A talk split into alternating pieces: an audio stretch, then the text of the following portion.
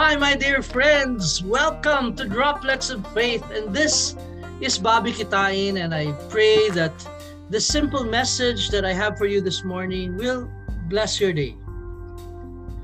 Friend, when you pray, do you pray based on your merits?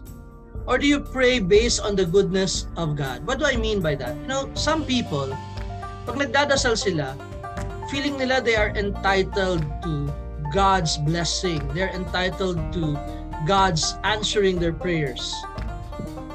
Why? Because they look at God and they say, God, I have done so much for you. I have served you here. I've done this. I'm a good person. I'm a good father.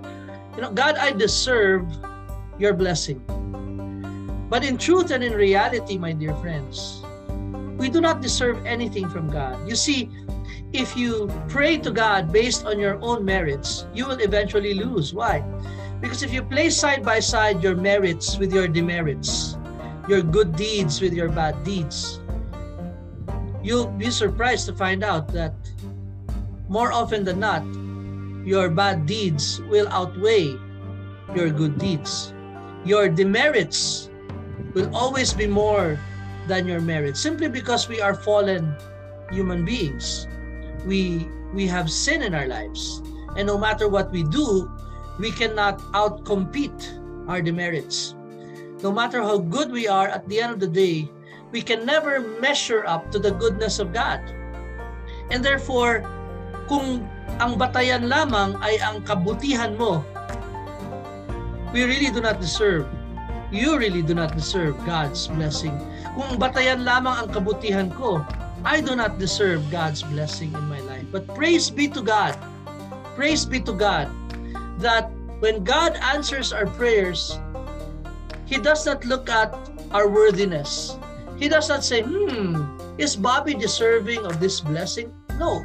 He looks at us and He knows we're weak. He knows that we have made a lot of mistakes in our lives. We've committed sins in our lives. And yet, God blesses us not because of our merits. He blesses us because of His goodness.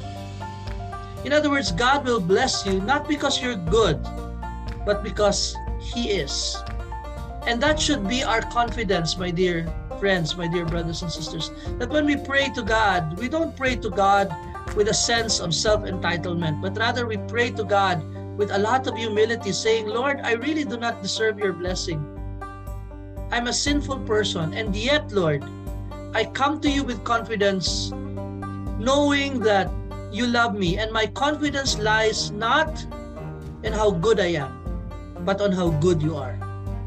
And that, my dear friends, is a great posture to come in prayer, a posture of humility, knowing that we do not deserve anything from God, but by His goodness and because of His love, God answers our prayers in the way that is best for us.